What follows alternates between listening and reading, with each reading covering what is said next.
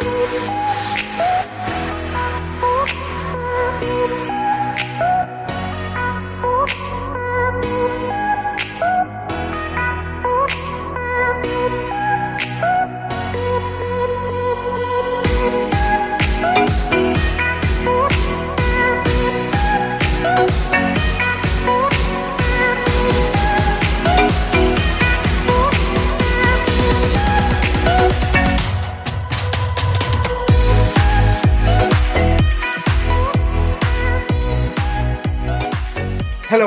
This is Rick Pina, and I am bringing you today's word for October 26th, 2020. It's a Monday morning. I love setting the tone for the whole week with the word of God on a Monday morning. So here we are, brand new week. We're seeking God's face. We've been studying the life of David. I've been teaching a series entitled Greater is Coming for you as a born again, blood bought believer. You know that God made plans for you from the foundations of the world. And as you seek God concerning those plans, He begins to reveal to you the things that were prepared for you but concealed from you. And as you come into the knowledge of those plans, as these things are revealed, your life is not about what you want or selfish desires.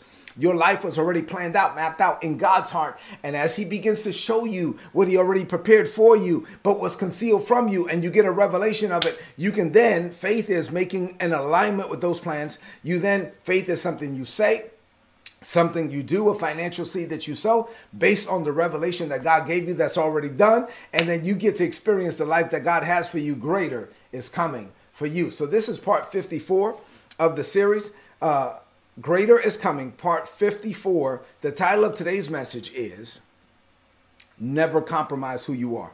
Look at me.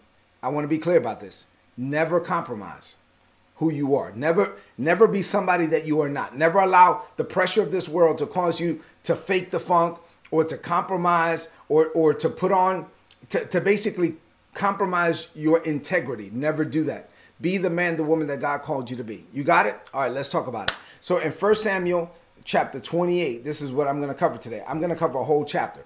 I'm going to summarize it for you. In the 28th chapter, the Philistines, they mustered their armies together and they were going to fight against Israel. Now remember, David is living with the Philistines and he had been lying to King Achish for months. And he was like, Oh, yeah. He was like, Where'd you go today? Oh, I fought, you know, against these Israelites. So that Israelite, no, no, he was lying. He was living a lie. He was perpetrating a fraud. And so now, like, it was going to come back to bite him. David's lies caught up with him when the king said, Okay, hey, David, guess what? You and your men are going to be expected to join me in battle this time. David was like, what? So, yeah, we're fighting the Israelites. And y- y- guess what, buddy? You get to come with us. And so that's it. He had no other choice. He's standing in front of the king. He had been lying from us. What he's supposed to do? His chickens were coming home to roost, right? He was going to be forced to fight against his own people.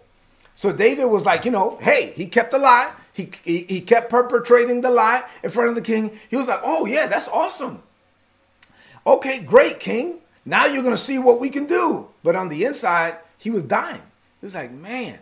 And so, so he was saying it on the outside, and that's what happens when you compromise. Because now you got to keep up a lie. Now you're perpetrating a fraud. So now you're like, oh, uh, yeah, yeah, I'm good, I'm good. But on the inside, you're dying. You're not good. He told the king, yes, I, I can do it. And then the king said, okay, well, good. So after this battle, matter of fact, you're going to prove yourself in front of everybody. I want to publicly make you my bodyguard for life. He says, David, guess what? I'm going to reward you. I'm going to make you my personal bodyguard for the rest of your life. Now, while that was cool for King Achish, and he would have loved for that to happen, that was not David's destiny.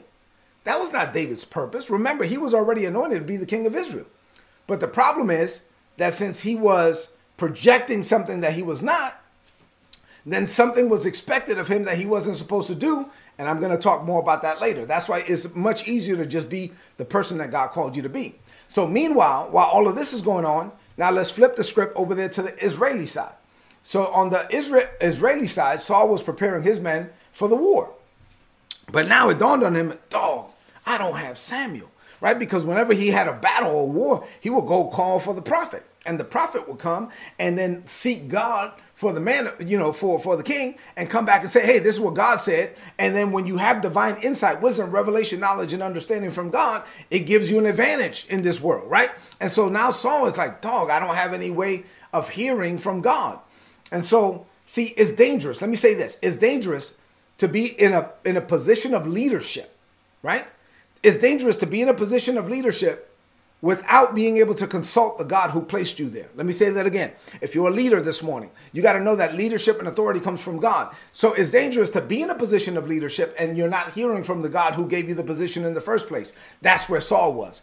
He was like, man, I need divine insight. He had no way of getting it. He could not talk to God himself. The prophet was dead. So consequently, before the prophet died, Saul had put a ban on all mediums and psychics. He said no mediums and no psychics can conjure up conversations with the dead. And he put an official ban on it, right? But now he needs to hear from God. So he's like, what do I do? So he, like, something, this is like something out of the movies. I tell you that the Bible is better than the movies. So Saul dressed up with a disguise. So he didn't want to look like a king. He wanted to look like a common man. So he dresses up and puts a disguise on, takes two bodyguards with him, and they go to Endor and they go visit the psychic or the medium in Endor. And so I know some people, let me just say this. I know some people don't believe in the power of psychics or mediums or witches or warlocks or sorcerers, but then I don't know what Bible you're reading, right? I mean, this is all throughout the Bible. Acknowledging the power of darkness does not diminish the power of God's kingdom in any way. Yes, there are spiritual powers. There, there are wickedness in high places. This stuff is real. I'm just not afraid of it because I'm born again. I'm covered by the blood of Jesus, right? So I don't know what Bible you're reading, but this stuff is real. So there he was. Saul was there talking to a psychic. And so he goes to the psychic in Endor and he says, Hey, I need you to do something for me. And she was like, What you need? He said, I need you to conjure up a spirit from the dead. I need you to, to I need to have a conversation with the prophet Samuel. And and the lady was like, No, I can't do that because when you know King Saul has a ban on it. And then, like something out of the movies, he was like, hold on for a minute. Takes his disguise off, right? Like Mission Impossible. Takes his disguise off and says, no, hey, I am King Saul. So I'm authorizing you to do it. I need to communicate with Samuel, the prophet. And so the psychic was like, all right, cool. If you authorize it. And so she conjures up the spirit of Samuel. This is in the Bible.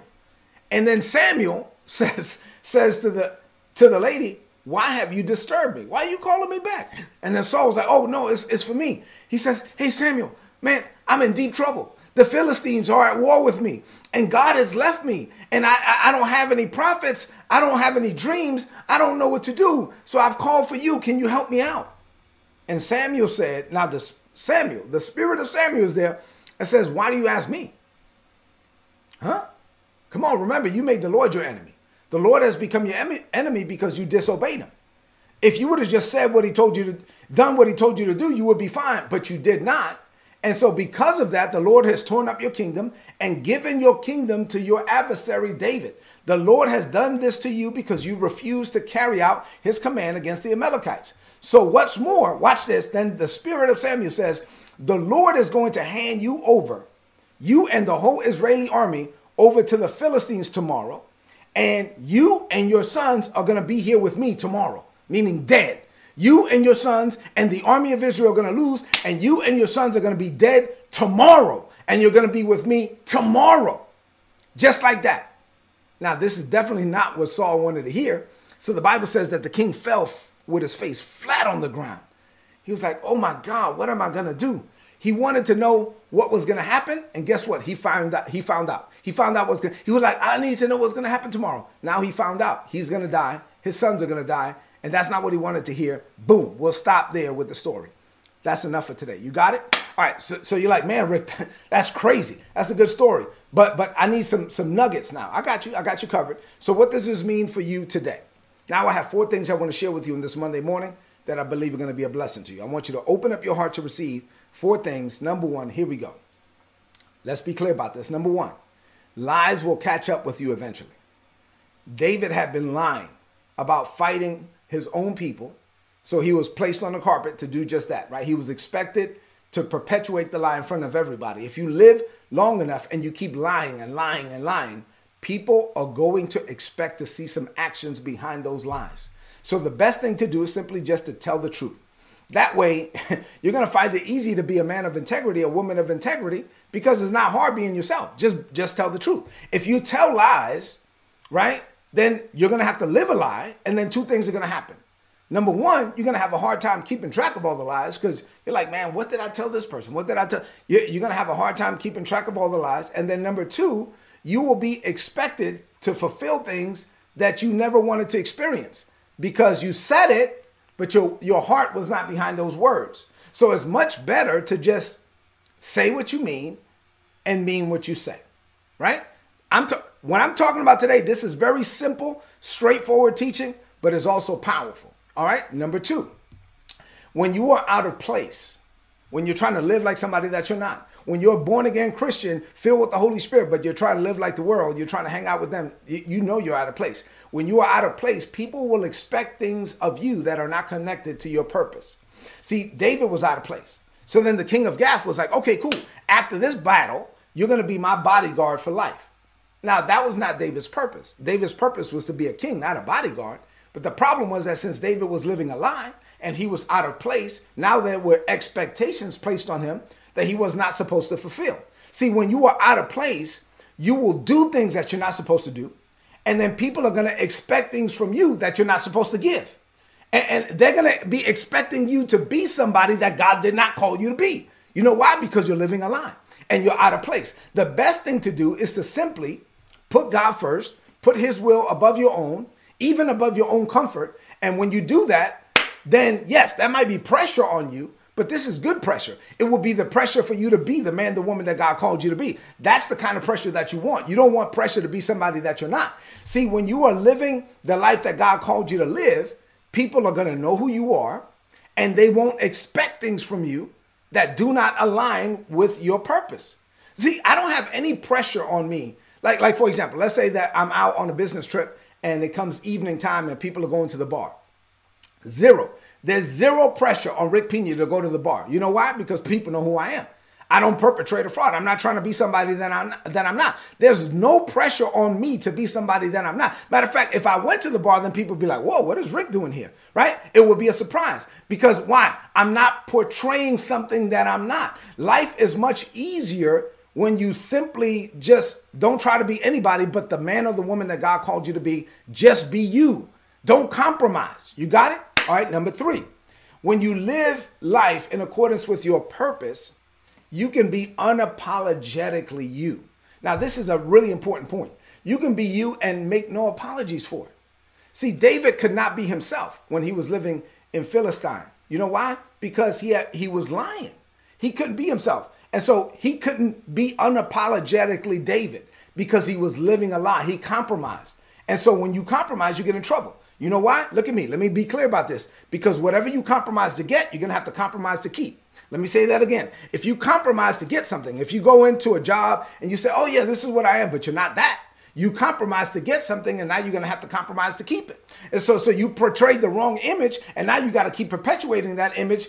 Why? Because you lied to get it. So whatever you compromise to get, you're going to have to compromise to keep. And many Christians are like David was in, in 1 Samuel 28. They compromised to get into a situation. And now they realize that, man, now I got to perpetuate this compromise the whole time so that I can stay here. No. And, and if you live like that, and if that's you, it's better to just repent and tell the truth. Because let's be honest, you don't have no peace. When you live like that, when you are living a life that is not congruent with the purpose that God placed inside of you, then you won't have any peace at all. You know why? Because you're not being yourself. Uh, you, you, won't, when you walk in integrity, you can sleep well at night because you know who you are and you're not trying to be somebody else. See, when you know who you are and you portray a public image that aligns with your purpose, the purpose that God gave you from the foundations of the world, then you don't have to make any apologies for being you. Everyone, now, to be clear, everybody's not to like you. I mean, that's okay, cool. I understand that. But at least they know who you are. So they may not like you, but at least they know who you are, what you believe, and where you're coming from. See, I know who I am by the grace of God. So I don't make any apologies for being the man that God called me to be. I am able to portray a public image of myself. as a man of God, even in corporate America, because I have embraced my divine identity and I'm not ashamed of it. So, I, because of it, this is what happens. As an example, I'm able to preach the gospel in settings where it is uncommon for the name of Jesus to be named, right? I'm able to pray to pray at events where where people have never prayed before. You know why? Because I know who I am. And people respect that. See, I'm respectful about my beliefs. I'm also respectful about other people's beliefs. I'm not arrogant. I'm not distasteful about it, right? I'm not I'm not trying to be derogatory towards anybody. My point here is that when you walk in integrity, uh, where your divine purpose is concerned, God will open doors for you that that are uncommon. God will bless you. He will favor you in uncommon and unexpected ways when you when you just can be unapologetically yourself. And and and I understand that today people are afraid of this because you know, and today there's like this cancel culture. So many Christians, because of the cancel culture, they make concessions or compromises. Oh man, I don't want to say anything. I don't want to offend anybody. You know, I don't want to get in trouble. I don't want, you know, you know, no, no. Listen, you, you can walk in love and still walk in integrity, right? If you just walk in love and, and, and in divine integrity, people will honor that. If you you can believe what you believe without being disrespectful or dismissive towards other people. Let me say it this way. Look at me. I respect all beliefs without compromising my own. I'm not a bigot. I honor the diversity of beliefs and religions, and I respect all people around the world, right? Now, I also don't apologize for what I believe, right? So, so while I respect everybody, I expect them to respect what I believe. I believe in Jesus. I believe Jesus is the only way to heaven. I believe a marriage is a covenant relationship between one man and one woman. I believe life begins at conception. And I believe that we're supposed to honor that life. I believe that the Lord called me to preach the gospel to all people. And I know what I believe. I don't apologize for it. I'm not ashamed of it, right? So it's been my experience that if you are okay with who you are as a man of God or as a woman of God, and you are respectful towards other people, that people will respect you. But you got to walk in integrity. Don't compromise just because you're around other people. You got it? Number four, and finally, last point for today. I told you I had a lot to share with you in this morning. This last point, here we go. Supernatural insight gives leaders the advantage. See, when, when you when you get insight from above, you have an advantage. In the Old Testament, the kings, you had kings and you had priests. The priests would hear from God, come back, tell the, the kings what God said, and now they would have an advantage when they went out to do battle. Today, we don't go do battle, we do business, right? But you still need to hear from God. So you need to be able to hear so that you have an advantage. If you are a leader today, look at me. If you're a leader today, like right now, you have people that that you are responsible for, right? The Father has gifted you to lead people, then you got to seek divine counsel, just like Saul was seeking divine counsel for decisions. So you can seek that counsel in the word, you can seek it from the Holy Spirit, or you can seek it from the people that God has placed around you. See, the Father will strategically place people around you who are under your authority who can hear from Him. And so don't despise their counsel just because you're the one in charge. No, listen to them. Don't underestimate the importance of hearing from heaven, and you and your organization will benefit from divine counsel. See, Saul could not hear from God in this text. And so he went to great lengths. He went to a psychic. Why? Because he wanted to hear from God. Now, you don't have to do that. If you're born again, the Holy Spirit is in you, and you have access to Jesus, who's your high priest 24 7, 365. You don't have to go to anybody. You can go straight to the Father in the name of Jesus 24 hours a day. So ask God, seek Him. The Holy Spirit can give you wisdom that far exceeds your years, your education, and your experience, and you will be the better for it. You got it? So as we close out, I just want you to internalize this. My closing point is today, you should say this to yourself today, I accept who I am and I refuse to apologize for it. You got it? All right, so let's close this message out with a declaration of faith. I know this was a lot today. This is this is meat, not milk. But this is what the Lord gave me, so I got to release it. Now lift up your voice and say this. Say, Father, I know who I am. I live in alignment with the purpose you established for me. I do this every day of my life. I don't put myself in positions where I am outside of my purpose and where people will expect things from me that I'm not called to do. So I protect my purpose by only doing what you lead me to do and by resisting every temptation to do anything else. Your purpose for my life is the ruler by which I judge my decisions. My judgment is just because I'm hearing from you and I am pursuing my purpose. I say what I mean, I mean what I say, and I maintain my integrity every day. I also thank you, Father, for divine counsel, insight, wisdom, revelation, knowledge, and understanding. I am able to hear from you, I apply what I hear, and I experience your best. Living this way, I know that greater is coming for me. I declare this by faith. In Jesus' name, amen. This is today's word. Now, I know this was a lot today, but please apply it and prosper. If you're not getting my notes and you want my notes, go to today'sword.org, click on the subscribe button, put in your email address. You're going to get all my notes in your email inbox every day for free. Go into this day knowing that you don't have to compromise. Do not compromise who you are. Never, never perpetrate a fraud. Be who you are. Be okay with who God called you to be. And if you're okay with it, you know what you're going to find out? People will be okay with it too. Leave me some comments in the chat if this message has been a blessing to you. This is actually something that you should discuss with your children. If you have children, never compromise. You don't have to you don't have to waver, you don't have to compromise to fit in. Just be who God called you to be. Please share this message on your social media, on your timeline and with your friends. I love you and God loves you more. I'll see you tomorrow morning. God bless you.